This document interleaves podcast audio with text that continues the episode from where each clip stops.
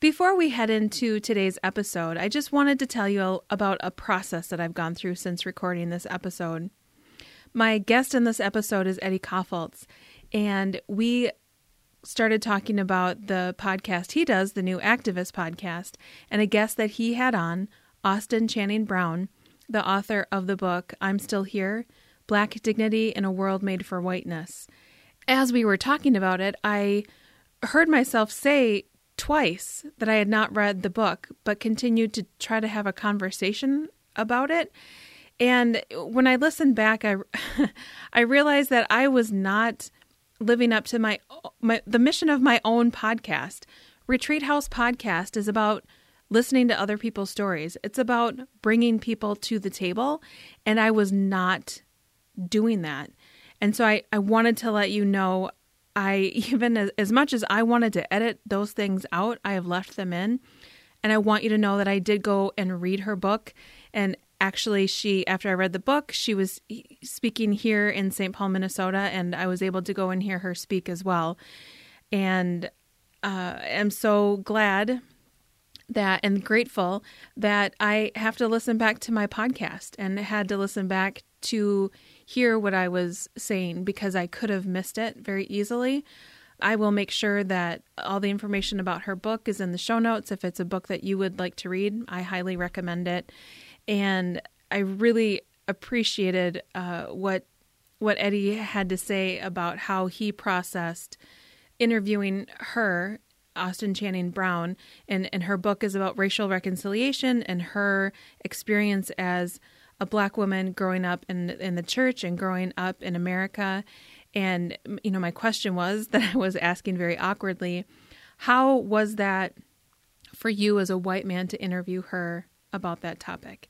And which I finally kind of got out, and his answer was as humble as I would expect from Eddie Kaufholz. So it was a great conversation. I loved recording this episode, had so much fun, and I hope that you have as much fun listening to it as well. So let's head into the episode.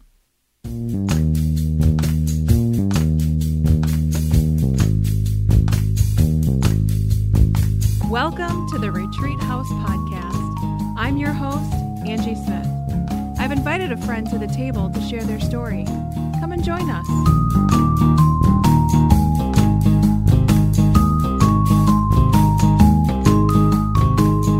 Welcome to the table. I am thrilled about this episode. I um, have a guest today who who I have watched. They are a podcaster, and I have watched them do their thing on podcasts, and have really appreciated the way they do their thing and the way that they interview people and honor people and the way that they interview them. And I've heard bits of his story and have always wanted to know how did you get from point A to point B? And today, hopefully, we're going to get all those questions answered. So I am so so grateful to welcome Eddie Kaufholz to the podcast. Welcome, Eddie. Yes, yes, this is fun. I I would like to say right off the bat a few things that I'm very impressed with uh, okay. about your podcasting ability. Okay. One, you just did the whole introduction right there in front of me like li- live. I don't even know if oh. you were reading it. You were just no. talking. Yeah. oh, oh my gosh. I when I do the introductions for my podcast, mm-hmm. it's like a two hour process of like, okay, let's let's say that differently. I would never do it in front of the guest, and you oh. just did it perfectly. I mean, that is a real skill. Well, I was at Liberate, and you were doing the new activist, which we'll talk about a little bit later. And but you... I was reading and sweating the whole time. It was terrible. it was it was it was. I had no cool about it. you were cool. I was in the second row. I didn't see sweat. yeah. Well, I'm grateful to be. Oh, yeah. You made it to the live uh, onto the picture on Instagram. I think yeah, you were like leaning in, weren't you? Yeah, I was leaning into the aisle, the one with Jeremy Courtney. Oh man, that guy. Yeah. Oh, we could talk the whole time about him. Yeah, what he he's is doing. really something. Yeah. Well, it's a privilege to be on your show. This is neat to get to be interviewed. I am very rarely on this side of the microphone, so I hope to serve the process well. I hope it's interesting. Everybody's like, why is that guy on? Yeah, it's hard to talk about yourself, isn't it?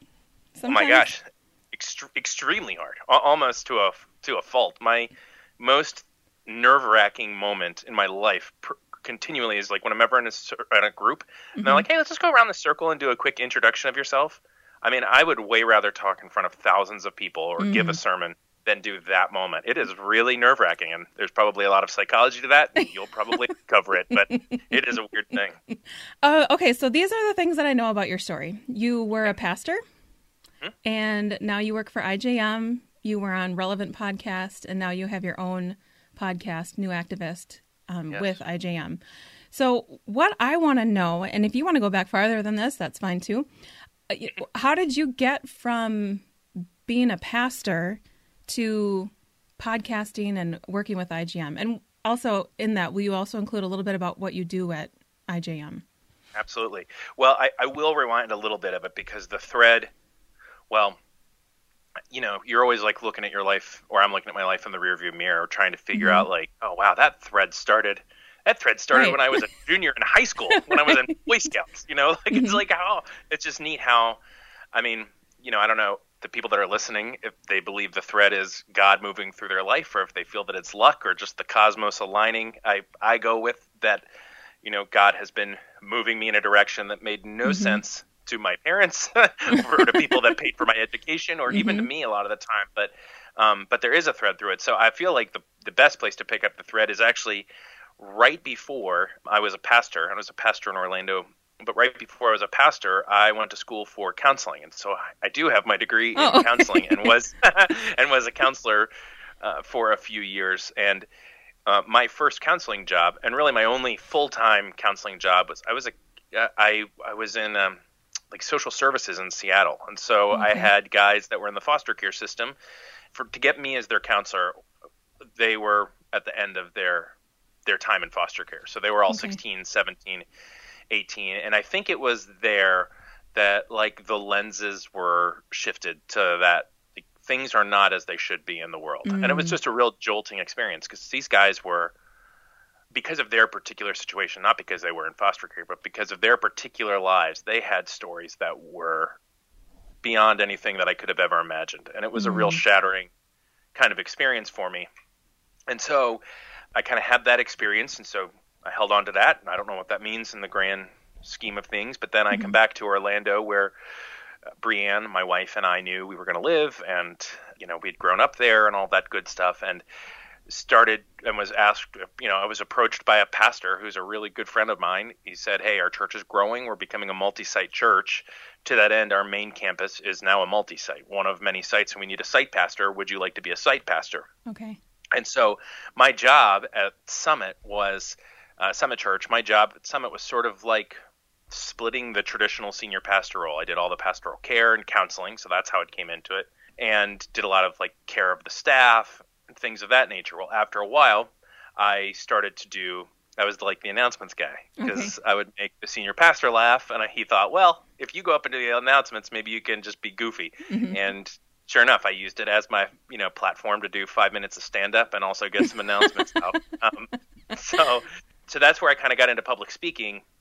But at the same time, there was there was still that thing that was happening inside of me that the world was not as it should be. Like there was still mm-hmm. that kind of understanding from that time as a counselor. And there was sort of, I mean, I think, first of all, interrupt me if I'm just monologuing for too long, but I think that like everybody has, or at least the people that, like that I've interviewed on the New Activist, there's kind of a, a moment where you just the blinders are off and you realize there's a lot happening in the world that you know mm-hmm, in my mm-hmm. little world being a student at the University of Florida and a high school student and I just didn't I wasn't exposed to it so all through that time as a pastor, I became, and it was about a four year process, and then it ended, and we can talk about that if you want. But there was a, an increasing awareness of, you know, the homeless population and mm-hmm. all of the injustices that were happening around the world. Continued r- systemic injustices, racial injustice. Mm-hmm. I mean, just all kinds of injustices, and it. Yeah, it's overwhelming. Overwhelming. I mean, and it's it, it's easy yeah. to kind of get paralyzed of this is so. Oh, big. Like, how do I even, how do I even make a difference, or how do I even step toward it?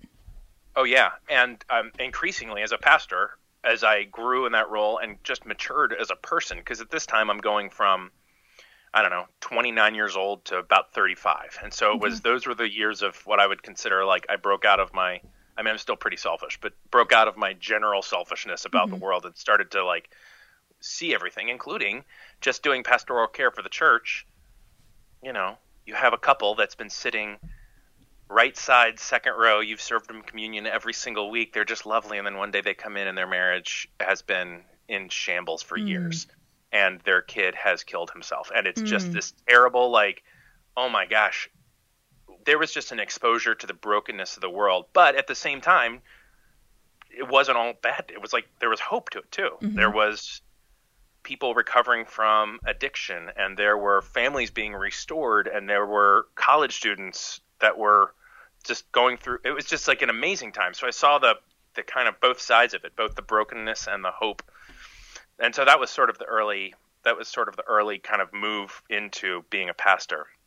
What was the rest of your question? Am I supposed to keep going? yeah. oh, that's good. Well, I just wanted to kind of reflect back to you that that I didn't know that you were a counselor before, and that makes a lot of sense about the way that I hear you approaching people and interviewing Funny. people because it's so it's so other focused and you do it with such humility. Like you've had some guests on the new activists that are that are doing that are doing hard things. Okay, well I'm just going to say it and if I have to edit it out I will. Yeah, it's okay. You had um Austin Brown on. Yeah. Talking about I'm Still Here, her book. Yeah. And which I haven't read yet, but it's on my list. And uh-huh. to be a white man interviewing her and the topic that she's talking about mm-hmm. and you hand and and I felt like the book which I haven't I mean just hearing her interview I felt like I was kind of get getting punched in the face and but I didn't want to disengage and and I really appreciated the way that you interviewed her. I mean, especially like with the knowledge that you are a, a, a white man hearing these things. Does that am I making sense? It it does. No, it does. And I will say, like, I don't, you, you know, that particular interview, I was really close to not doing that interview because I thought I'm not the person that needs to be sitting here mm-hmm. in a mm-hmm. place of power, i.e., host of a show, mm-hmm. producer, mm-hmm. editor of a show. I, I, don't need to be sitting. This is this is like against the.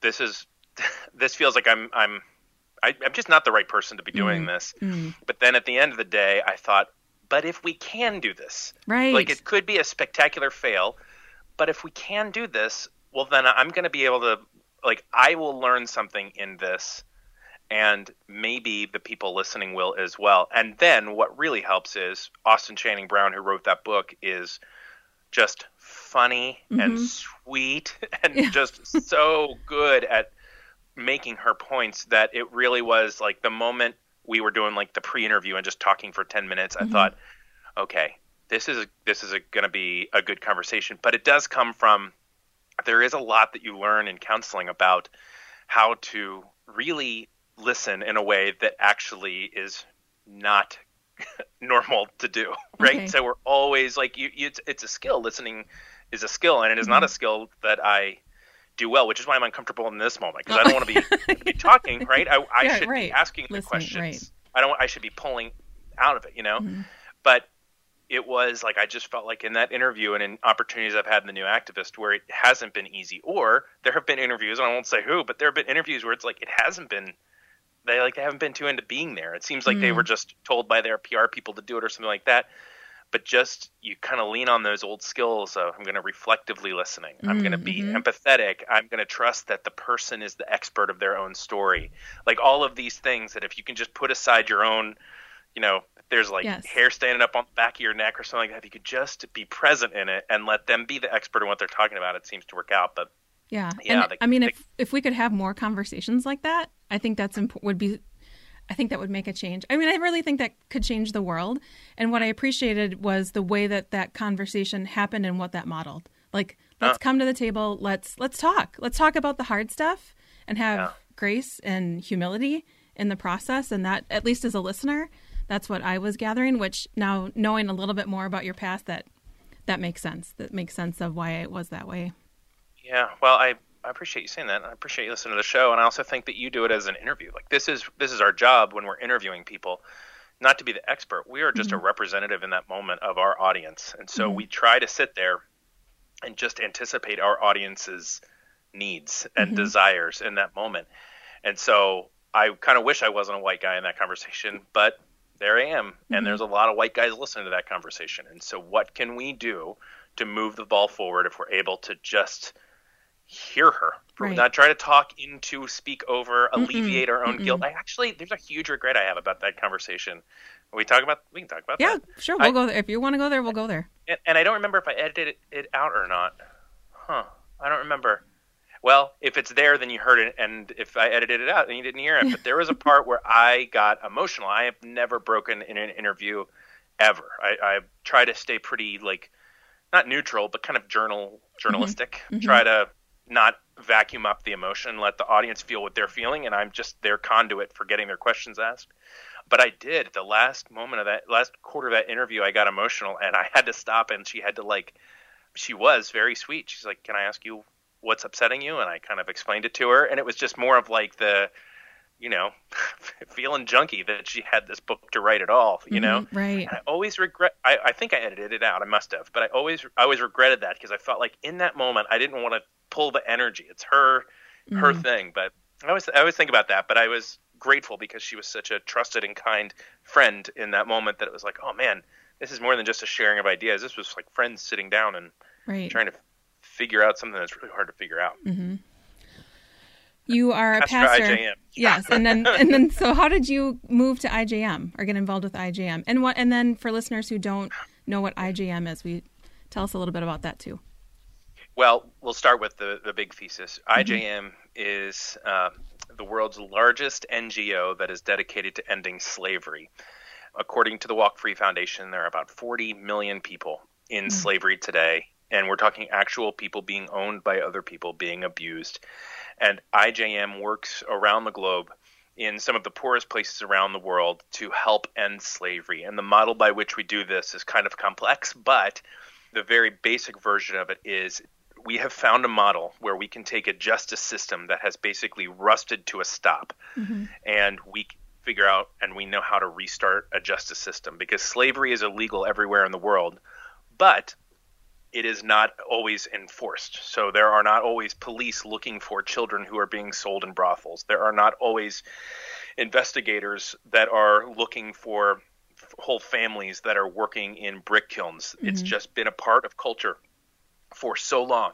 So what we do at IJM is we wake up the justice system and what we have seen in the places where we have the opportunity to work has been uh, pretty astonishing. Um, I think we are at at this point somewhere around 40,000 people that we have seen directly rescued, and we have seen millions of people protected. Because once the justice system starts, it's not just about ending the individual cases of slavery; it is about we see whole whole countries change really, and mm-hmm. so that's IJM. That's the work we get to do, but for the transition between church and IJM, you want the short version or do you want the long version? Both of them. you you choose. I don't know. What's more interesting? I'll go with okay. the medium version. Okay. Um, so, part of working there as a pastor, uh, we had a just a significantly difficult season in the church, and by difficult, I I, um, I want to be careful because this is still people's stories, but I will say that what was very public was that our senior pastor he had to step down from his role and his position and was in the middle of just really some very very difficult choices that our church mm-hmm. had to mm-hmm. reconcile uh, his life and, and what was happening with those difficult choices. And that began kind of a two year season of that church going through really difficult time. It was just mm-hmm. hell for everyone. Mm-hmm. And eventually, about a year after he stepped down, he ended up uh, taking his own life. And so that launched the church into another year of oh my gosh. kind of unbelievable just tragedy and sorrow and loss. I will say real quick on the flip side, the church is extremely helpful, healthy today. Mm-hmm. They have both mourned the loss and processed the hope that comes from being the church in these kinds of situations really mm-hmm. beautifully. And so there's definitely an upside to it, but it was a hard couple of years. Well, and you were the well, care pastor in the midst of it. I was. I was, yeah. So I uh, gained a ton of weight and had migraines every weekend, and it oh was just goodness. a really excruciating process. And through it all, and and I mean not just for me, I, I, for everyone, right, right, from from the person that was a casual attender to someone mm-hmm. that was deep in staff to his family to everything. I mean, it's just. Mm-hmm. This is not what was designed and for. This is not what God had in mind no. when He invented the church, and it was just terribly sad. And you know, everybody listening has had to reconcile difficult times, and so this mm-hmm. was just a and difficult, difficult time times with the church. I mean, that's right. It's oh, full. Yeah. Of, it's full of people. So totally. Oh, absolutely. Yeah. And so, uh, what was crazy is that the week that we had to announce that he resigned, we were supposed to have a guest speaker that week, and that guest speaker was Gary Haugen, the founder oh, okay. of IJM. And we had to cancel on Gary, and understandably, he was very gracious, and mm-hmm. we had to announce to the church that our senior pastor had stepped down, and then you know we're in DEFCON 5 for the next year. Mm-hmm. And so we reschedule and we reschedule another speaker from IJM. And that was the week that our pastor had died. Oh my gosh. So the second week that IJM is supposed to come, we have to announce this. And the guest speaker is a friend named Larry Martin. And Larry's not on staff with IJM, IJM anymore. He retired. But uh, he said, no, I'm going to still come if it's okay with you guys. I'll just delay a week and we're like, you can come, man, and be the guest speaker, but mm-hmm. you're walking into a really sad, broken church. Right. And Larry got up there, and you know, I'm the guy introducing him, so mm-hmm. I'm learning about IJM as I'm introducing him. I mean, I'm truly like going on the IJM website, copy and mm-hmm. pasting mm-hmm. right. the paragraph, and going, IJM is the world's largest NGO. Like, I have no idea what I'm saying. Mm-hmm. And in the midst of our church just feeling the crushing weight of loss, Larry gets up there and says, "There's more slaves now than there have ever been, and we have a plan to end slavery, and we need your help." And what was absolutely incredible were two things. Primarily, the church that had felt so sad mm-hmm. had remembered in a moment why they were the church. Mm. Like, like it was like, oh, we can, as a collected body of people that are mourning, that are sad, where things are broken and we don't know why we exist and we don't know what the heck this is all about, we can do something. And so by doing these things, by praying or becoming a freedom partner and all these little, you know, the things mm-hmm. that IJM mm-hmm. asks you to do, like we can collectively do a thing. So let's do a thing. And so mm-hmm. the church just rallied and honestly they gave a bunch of money to IJM and they still do. They they give a ton. They've given staff, they've prayed prayed. Wow. But the second thing that happened was I'm sitting there introducing them, and somewhere around the fourth or fifth service, I finally hear the sermon. You know, I've heard it a couple mm. times, but I finally like mm-hmm. dig in, and the kind of the floor drops out of my life, and I go, "Oh, I." I have got to help with this. There's slaves, mm-hmm. and I'm glad mm-hmm. I didn't hear the sermon just once. I got to hear it over and over and over again. I'm going to help. And so I started to volunteer with IJM. And then the speaker, Larry, like I said, retired. And when he retired, he said, Hey, would you like to take my job? And so my job with IJM is going to churches and telling them and speaking and talking about what is happening in the world with slavery. And so it's like one of those threads, like I said at the beginning. It doesn't make much sense, but it totally makes sense when I look at it. Yeah, you know. Well, in hindsight, you totally. can go back and see it. Yeah, yeah, that's right. Wow. So that's the long story, and um, and so my role with IJM is twofold. I well, I basically speak on behalf of IJM. So it's going to be everything from the big Liberate conference where you and I were at. Mm-hmm. To, I'm speaking at a little Bible study in Boston this weekend. It's just anywhere where people want to know about what is happening in the world and how they can be a part of the solution. Mm-hmm. I'm part of a kind of a speaker team that is called Church Mobilization, and we just try to serve the church. And then the other thing I do for IJM is podcast writing, a bunch of stuff that kind of goes out to the church in the mm-hmm. U.S. and internationally. So I count it as a great privilege to get to be able to still serve the church, but also be a part of IJM. Right. If someone wanted to, or a church wanted to have you or one of the IJM speakers come, how would they? Where would they go to to make that happen? Oh yeah, IJM.org. I mean, okay. there's and you can request a speaker, and it goes right to I mean, I know who it goes to. It's my friend Thad, and okay. he looks at him and sends oh, it out. Oh, that's who I who you were with. Yeah, yeah. I met you. Okay, Thad. yeah. Yeah, that's right. And yeah, and we have people all over the country who just are some of the best people and best mm-hmm. speakers that I know, and are passionate about getting to stand up and chat. You don't have to pay us. Like even if you're a small church of like 400 people, mm-hmm. and that's like still a good sized church, but even if you feel like, oh, I couldn't get a guest speaker to fly in mm-hmm. from D, yes, you can. We know that every single time we get the opportunity to be in a pulpit and to talk for 30 minutes about God's heart for justice mm-hmm. and IJM's plan to be a small part of that, we we know what happens. We see people get freed mm-hmm. because of that 400 person church. Right. Yeah. And the Liberate conference was a beautiful combination of the weight of yeah. the problem. No, that's right. But not hopeless either. Yeah. Just, oh. the hope, and I'll never forget the moment when Gary Haugen got up to speak at the end, and there were four thousand people, and someone had said, "If everybody puts their fingers up and wiggles yeah. their fingers, that will be that will represent the people who were who John had, Ortberg, the oh, pastor, John Ortberg, got up and said that. Yeah, and so then and because when speakers would get up, everybody would clap and cheer. And then when yeah. Gary got up there, there was this silence, and then you saw oh, all these fingers wiggling, and oh, he doubled over up in front, and all of a sudden I was like, "Oh, here oh, comes oh, yeah. the ugly I mean, cry." It was amazing. Yeah, it was kind of like seeing your dad cry. Yeah. something. It was like when Gary was like over. We were all overcome by it, but he's so. I I had just never seen that. It was just a that moment was beautiful on so many levels, and I liked that moment because it wasn't like, a, "Hey, good job, Gary." It was, "Look at us in the room." Like mm-hmm. this, this mattered. This was not just a party. This was not just a random celebration. Like this mattered to the lives of thousands and thousands and thousands of people around the right. world. It was, it yeah. was pretty phenomenal. Yeah. Such a beautiful, beautiful conference. Yeah. Thank you.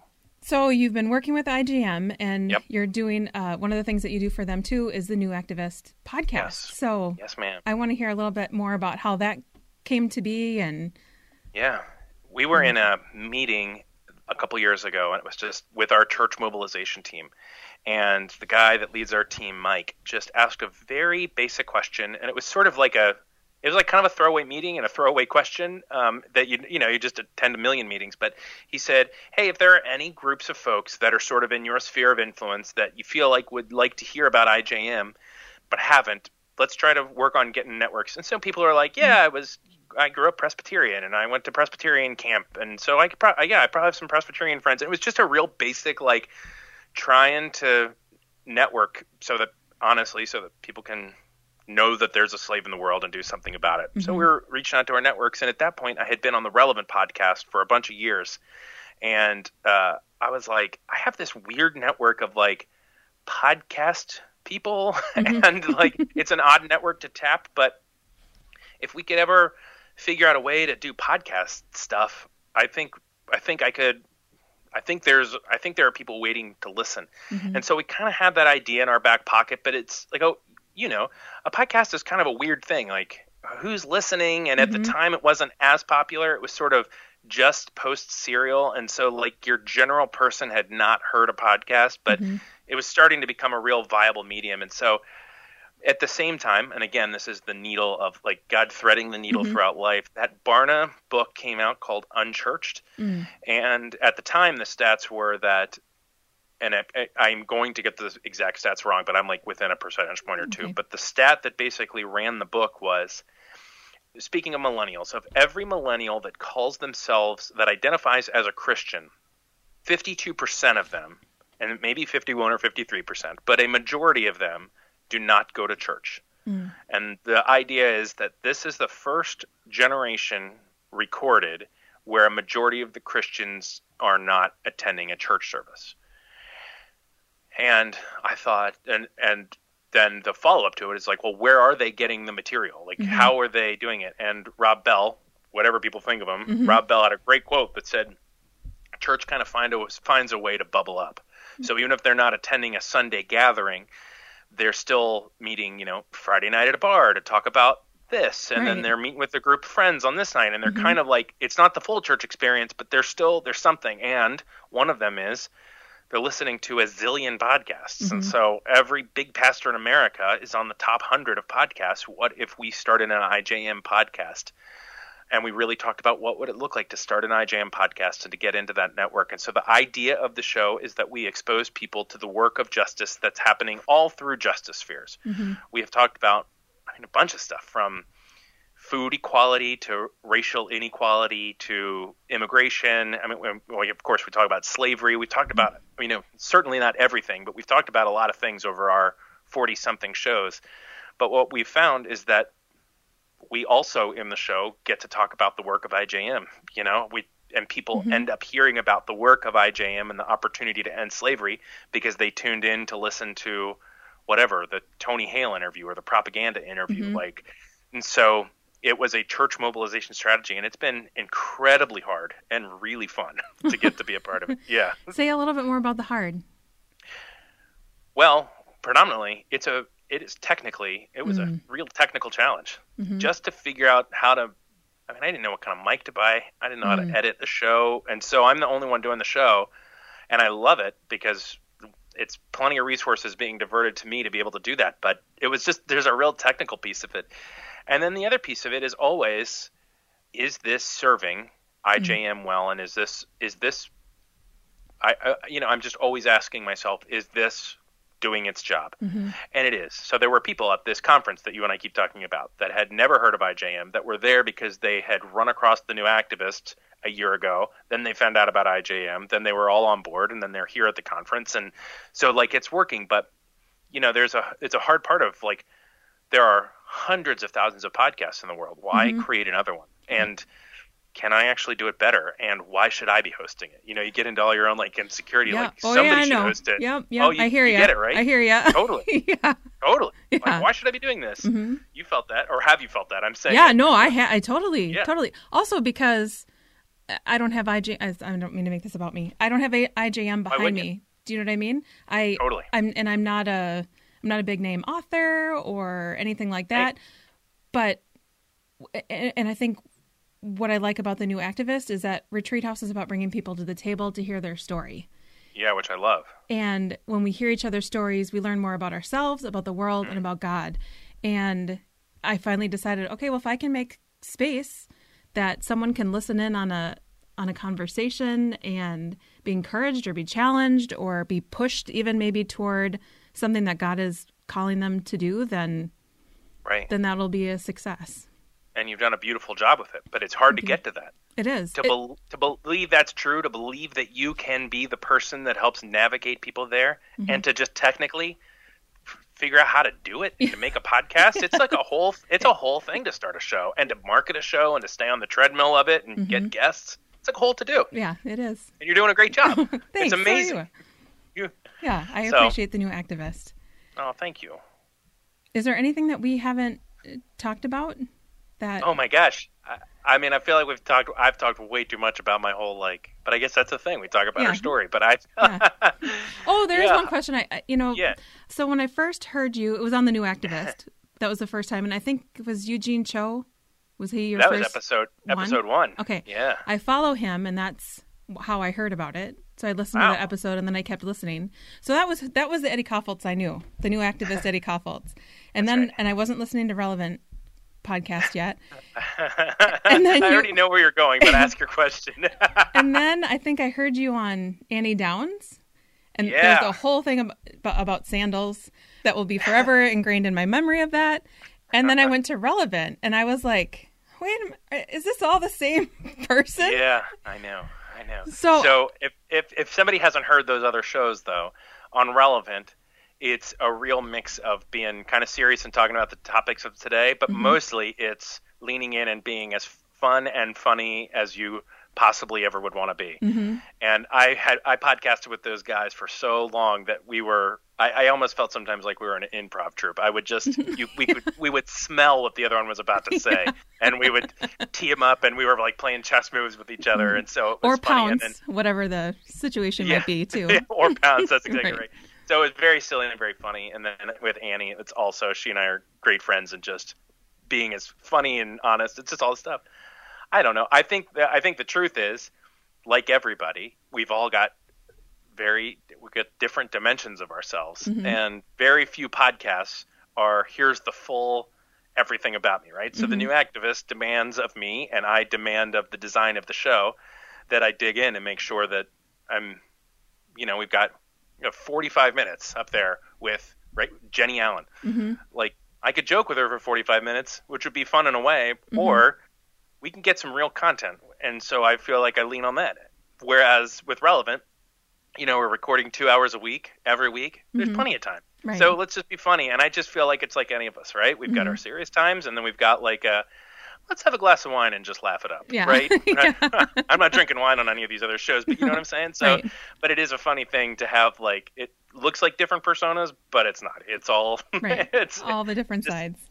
yeah, which I which I love, but it's also weird when people know one and not the other because they just assume like, oh, you're super serious because mm-hmm. of the new activist. I'm like, No, actually, I'd have to try really hard not to just goof around the whole time.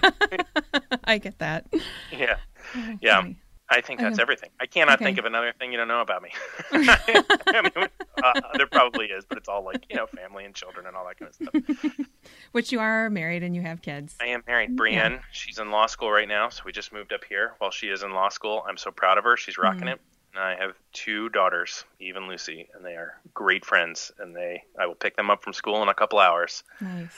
And we make little mm. podcasts here because my podcast studio is at the house, so we do Oh, very fun. Yeah, I've yeah. wanted to do that with my boys and we haven't done it yet, mostly because my youngest one, as soon as you put a microphone in his face, he no sound. Oh, oh clams up? yeah, doesn't say anything. And my other one is really soft spoken, but I thought I was like, maybe you guys should come on and do a tutorial of Minecraft or, you know, totally. something that Whatever. Yeah. Even Lucy do not clam up. They are oh. all in. we have to like edit it down and be like, yeah, right, that was good. We don't release the shows, but it's just fun to hear your own voice on the big mm-hmm. fancy mic. So right, so fun. Yeah. Well, this is cool. Thanks for asking me all these questions. Yeah. Well, and thank you so much for coming on. It was, you know, I've when I thought about starting my podcast and had seen what you were doing, I really the way that you interview people, things I've already talked about, the way that you interview people and honor your guest was something that I wanted to do. I wanted to to listen well and to listen to hear, not to listen to prepare for the next thing. I don't always do that well. and when I listen back, I can, oh, shoot, I wasn't listening well. Um, yeah, but you're listening back, that. which is important, right? And I, I appreciate you saying that because I um, don't always feel that way about myself. So it's nice to hear someone echo back, like, here's what I think the point of the show is and the design mm-hmm. of the show. And it means that in some way it's working. So thank yeah. you for being so kind. Yeah. And also, uh, can we talk an embarrassing moment? Yeah. Uh, we can talk about I'm on this show because for the first time ever, for some reason, I just felt I invited myself on. You did. You and I. Yeah. You and I met, and I was like, "Hey, I heard your Jonathan Merritt interview because you introduced, you told me about oh, the show, but I had, oh I, yeah, I'd heard about the Jonathan Merritt one already. Oh, I didn't know that. Oh, yeah. Uh, okay. I was like, and I was like, hey, can I be on your show? And I asked you, and I later thought to myself, what an incredibly rude thing. Like maybe she doesn't no, want me on her no, show. I... You weren't even making inroads to invite me, and I just invited myself on. And I still feel embarrassed about that, but I'm so glad I got to do it because I got to hang out with you. oh, I'm so glad that you did it because that that's the one lesson I've been learning is that invite people, like make the ask because yeah. they'll say no if they can't, but you can't assume. I mean, you you asked, which made it really easy for me, and I, I think I, I, think I kind of fangirled and I was like, "Yes, absolutely! Oh my gosh!" I was very excited. So, oh, it's so nothing funny. to be embarrassed about. oh man, well, I feel absolved of that embarrassment. Then, thank you, and you're doing a very good job. Oh, thank you. Um, would you answer this question, or if you say no, it's okay. What does okay. what does the word activist mean to you? Oh. I ask that at the end of every show, and I have never been asked the question. I always ask the guest, "What does activist mean?" Sometimes I forget, but well, I'll answer by way of very fast story. I, when I was a pastor, we would part of my job was to do the benediction, and I loved it because you kind of get to put a bow on the whole service, mm. and you get to really think about what what did we just do here the last hour and a half? What did communion? We, we just took communion. We can still taste the bread and mm-hmm. wine on our lips. Like, there, what do we do now that we're walking out of this place? And I got goofed on a lot because I would end up just say like, please just do something. and right and it was and it looked like desperation and the the worship pastor was right to give me that feedback it looked like i was saying like please uh, please engage in some way it looks desperate but what i was really saying is like please from the very core of your being just please reject apathy a little mm, bit. Mm-hmm. Please just do any. It can be the most insignificant. Just please give a homeless person a dollar. Mm-hmm. Please, please mm-hmm. mow your neighbor's yard. Mm-hmm. Please do anything because I I just have a sneaking suspicion that me included, generally we do nothing. And we know about all this stuff, and we're all woke, and we write on Facebook, and we talk about elections, and we talk about all this stuff. But I think generally, what we actually do is not a thing. Mm-hmm. And I just think that the definition of someone who I would call like a real activist is not necessarily the person that went and started an organization that is ending slavery around the globe. I would say that, though they are very much an activist, but I would mm-hmm. say 99% of all people who I would look up to as activists are somebody who just did anything. Mm-hmm. Mm-hmm. Just just a single anything. it seems like such a low bar to set. And maybe in a hundred years, if everybody's all woke and doing something, well, maybe the new definition is it's somebody that starts a nonprofit or something. But that's mm-hmm. like so many steps from now. If we all just took a little step, so I, I really think at the very corest of the core, it's somebody that is willing to do even just the smallest thing to serve someone outside of their own sphere of influence. Mm-hmm. I love that. The active, the active Thanks. of it. I should yeah. have been really prepared for that question. Yeah. I have asked it so many times. I've never thought of an answer. I think every yeah every time you ask that, it's interesting. It makes me well, what is it? And sometimes it changes, and it's interesting. And some it's people don't question. like the question. Jeremy Courtney, when you were there, you didn't want to answer it. Like a lot of people, they go back and forth about it, how mm-hmm. the how to answer that question. But it's been interesting to hear all the answers. Someday I want to put the answers together in a show. Just oh, that would be interesting. One big long "What is an activist?" show. So. Because I think a lot of times people don't see themselves as an, as an activist because it's mm-hmm. the Martin Luther King and the Gary Haugen and the people that are doing the big things. yeah, that's why I like your your definition of it. Well, that's why we named the show. I mean, the new activist and the website is you know new act. Um, this sounds like I'm plugging, but I'm not. It's oh. newactivist.is. Mm-hmm. Like the the point is like the new activist is you. Mm. It's not the person being interviewed. You are the new activist. It's it's I mean, we can learn from propaganda and Holly Burkhalter and Jennie Allen and all these great people, but they're they're actually not who I'm talking about. I'm saying like you are the new activist. Here's their story. You go and do this. Mm. And I I feel like I see that coming through in people, and I feel like more and more, not just because not because of the activist, but because generally in the world people are understanding. I can leverage my life for the sake of other people, even in some small way. Mm-hmm. Like my little my little corner of the world actually does matter. Mm-hmm. So my questions for my podcast, yeah, I have yeah, two of them. Yeah, the first one is because it's called Retreat House. How do you retreat? Is it a place? Is it a practice? What does it, it is? Like? Yeah, I have. Well, I mean, I think broadly, and this is like the most generic answer. My wife Brianne and I need to travel together without children, mm. uh, and God, we when you travel with children, it's a trip. It is not a vacation because you're not vacating anything. right, and we have had wonderful trips with our children, right. but um, I mean, I just think it's a really broad answer, but I think that that's also few and far between because of the demands of life. I think there are two things that I would say have been great for me. One is to lean into my inner like little boy and just be silly. Mm-hmm. So like I will get on and play Xbox tonight with my brother and my friend. I will put on the headset. I will play Xbox from my toes. I will stay up way too late mm-hmm. and I will drink soda. right?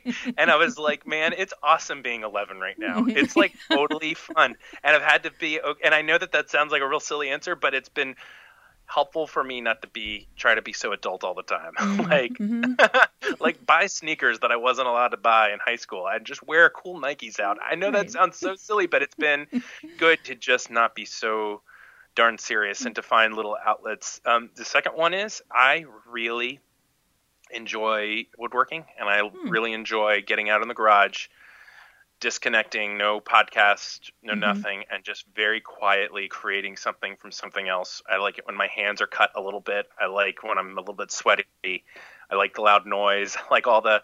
Mm-hmm. I just, I don't know. I just find that there is something about creating. There's just something about like we've got to find our, our artistic outlet and it used mm-hmm. to be podcasting but now it's a job so like now you know how do i find some sort of creative outlet space I'm pretty zeroed out. If I can get mm-hmm. out for an hour and turn on the planer and cut some things to length, and I'll make yeah. it'll be terrible whatever I make. It's not I'm not doing anything that's helpful for their if it's ugly it's like, stuff. It's like the shop step stool that you made in junior oh, high. It, it totally is, but it's still so just like I, yeah. I, I did it, and I I think that there's value in just to make this answer way too long. Like I finished something. Mm, mm, mm-hmm. Right, like yeah. our job's never like you're uh, can I? Well, I'll share it. You can edit it out. But like you're writing right now. Oh, you're mm-hmm. never. Are you? Have you shared that out loud with people? Uh, I think I, I think I did on Instagram. No, it's okay because vulnerability is the word that I'm been like. I need to be vulnerable. You're making right. me nervous, but it's okay because this is good. Okay, I'm just going to say a thing. Yeah. Like you're writing, mm-hmm. you're never going to be done with that. Really, no. you're just going to have to decide to be done, mm-hmm. and then you're going to turn it in, and then you're going to have to talk about it with people, and it's just this thing. Like in a ministry, and in the conversations you have, and in conversations about racial reconciliation, we're never done. mm Sometimes it's just helpful to do a thing, mm-hmm. and to just feel like I wanted to cut some things and make a square tonight. I have made a square, right. and now I'm done. And there's just a real satisfaction in knowing, like, broadly, our work is never done, but tonight mm-hmm. tonight in the garage at 11 o'clock when I'm turning off the shop light, I did a thing. Mm-hmm. And I made this. I, I made, made, this, this thing. I, mm-hmm. and uh, it's, it's exactly it's exactly right. So those two things I find broadly just being silly and mm-hmm. trying to do something that feels creative and that I can actually finish really really restore a lot of sanity to me. Oh, I love that. And I know your second question. I'm not even yeah. ready for it, but go for it. Ask, ask it anyway. I'm just going to start talking and see what happens. okay. My second question is if you were to use the hashtag celebrate weird to describe something about yourself, what would it be? I would say the I, I don't know how I would take a photo of it, which is where I'm getting locked in, but okay. the depth to which I enjoy uncomfortable things that like that I will laugh at uncomfortable things. So for example, the penultimate example is just watching The Office and watching Michael Scott just bomb terribly. Mm-hmm. Like I don't even like people that are funny that much. I like people that are very very uncomfortable. And so I, I will frequently seek out like if I'm going to go see comedy, I want to see the worst. I want to see the open mic that starts at 1 p.m. in a bowling alley somewhere, right? Because you know no one's going to be funny, and people aren't going to, and people aren't going to know how to laugh, mm-hmm. and they're going to be dying up there, and that is for me as funny as anything could ever possibly be. But it's also pretty weird because I just deeply enjoy the discomfort of others, and so I have to find it in a way. I have to find it in a way that's not like at the at the uh, expense, like at the expense of those people. Mm-hmm. Like you put yourself in that. Right. Like you got on that stage and went to that open mic. There was a show on many years ago, and I think it was. Is there like an ice one of those reality show ice skating shows?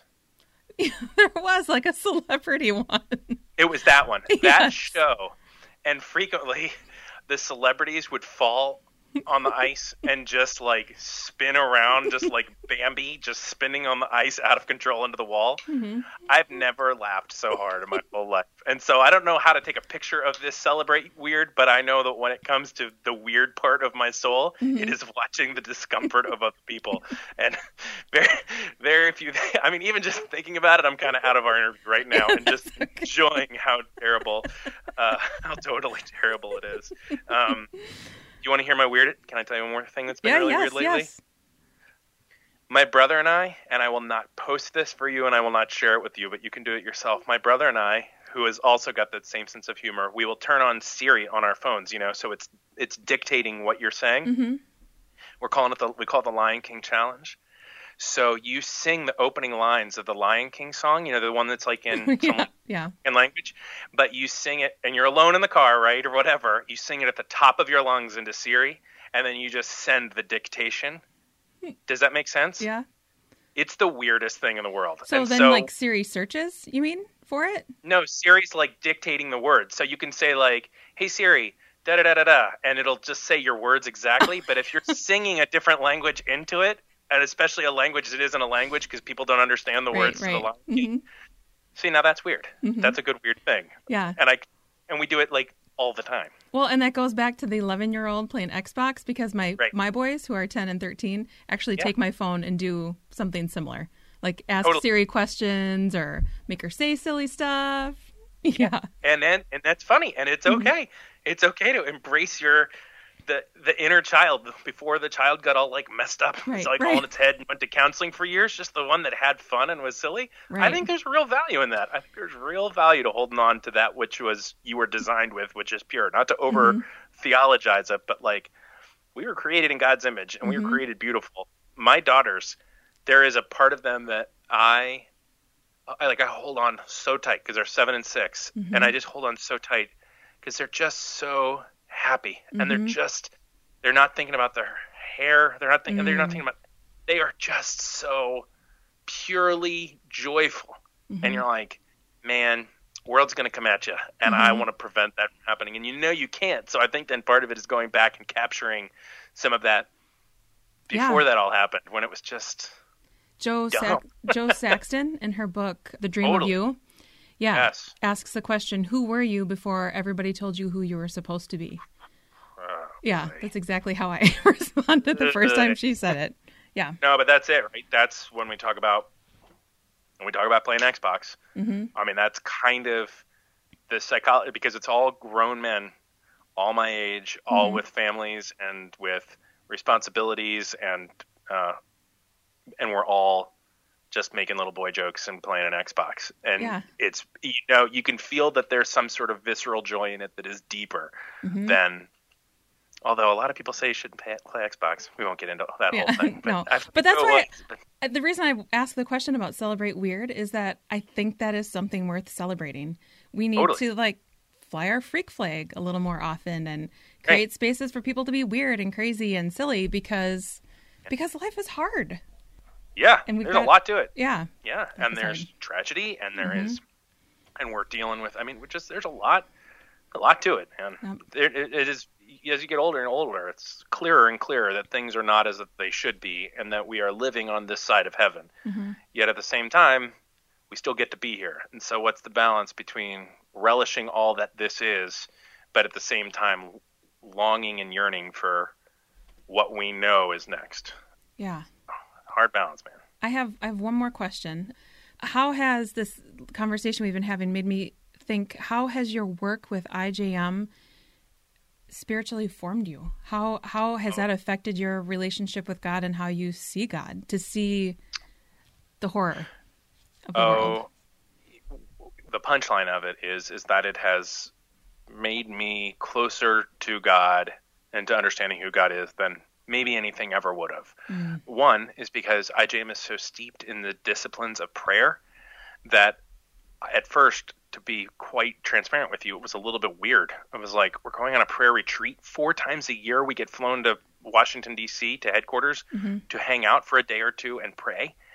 And every day at 11 o'clock, from 11 to 11:30 we get online and we pray together as an organization it's not hr updates it's not like we just pray together for the work and we pray, every morning at 8:30 is 30 minutes of stillness where we mm-hmm. just kind of center our chi and pray and get ready for the day like it's a lot of prayer and after a while it went from playing along to in mm-hmm. a way sort of almost feeling rejecting of it a little bit like i don't want to to like just sitting in the fact that this discipline has been has turned into an obedience, and the opportunity to pray has brought me.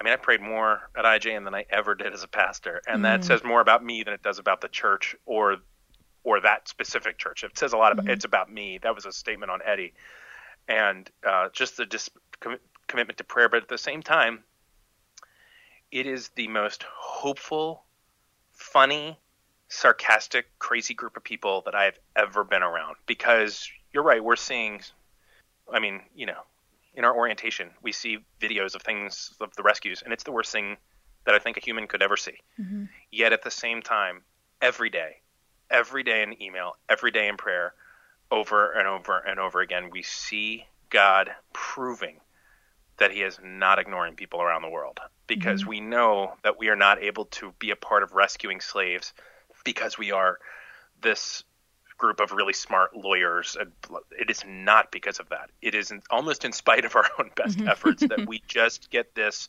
incredible front row seat to seeing God work over mm-hmm. and over. And in case we forget, and in case we have stopped paying attention, it's going to happen again this morning, and it's going to happen again at 11 o'clock prayer. We're going to see mm-hmm. it. We're going to see it. We're going to see it because we cannot explain the things that we get to be a part of together at IJM. And so I think people think it's a really sad, but you were at Liberate. Yeah. It wasn't sad. No. And it's never and it's hard to hear the things that we hear about, but at the same time when we hear the things that are really hard, it makes us shoulder down and steel a resolve because we know mm-hmm. that we have asked God diligently and God is moved by the prayers of his people. Mm-hmm. And it happens. And so it has been even in years following the tragedy that happened at the church, where I'm not quite sure. Like I go back and forth on the church, and it's hard mm-hmm. to know how to make heads or tails of that. Sometimes it's hard to show up on Sunday, and sometimes mm-hmm. I just don't. And there's a lot of still a lot of things that are hard in my heart, like about that, and I have to still wrestle with. Mm-hmm. There is no doubt that like God loves the church, and that mm-hmm. God loves the people that are comprised of that, and that He's moving. So I feel lucky to have found an organization like IJM, and I think for people listening, it's not like go work for IJM, but find a thing that you feel like God is doing in the world mm-hmm. and go do something. Like go be a part of that even in some small way because then you just do something. exactly right.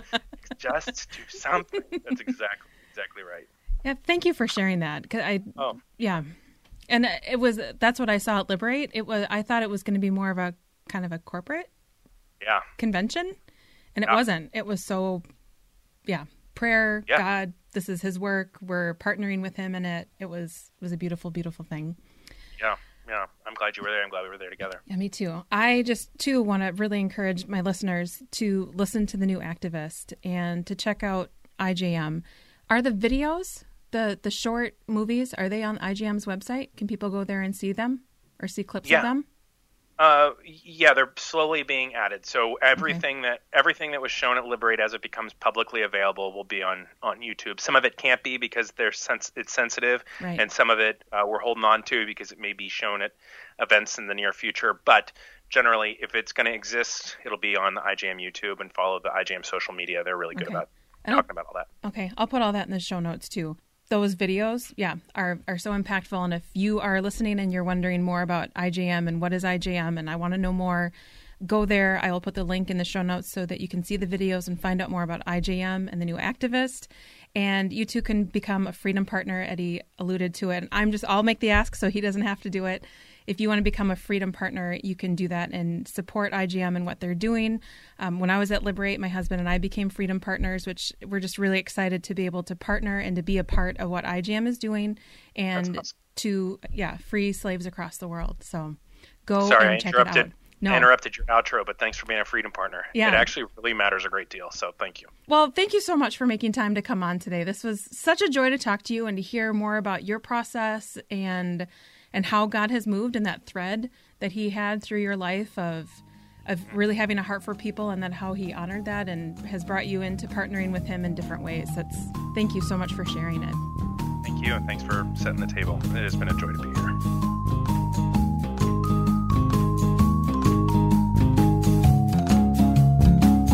Thank you for joining us today at the table. Any information mentioned in the show or things we talked about can be found in the show notes. If you enjoyed this episode, please subscribe. Or if you've already subscribed, please leave a review so that others can find us too. If you want to keep up on what's happening with Retreat House, you can find us on all the social medias at, at Retreat House Podcast. If you want to keep up with what's happening with me, you can find me at, at Angie Smith MN. We'll see you next week at the Retreat House Podcast.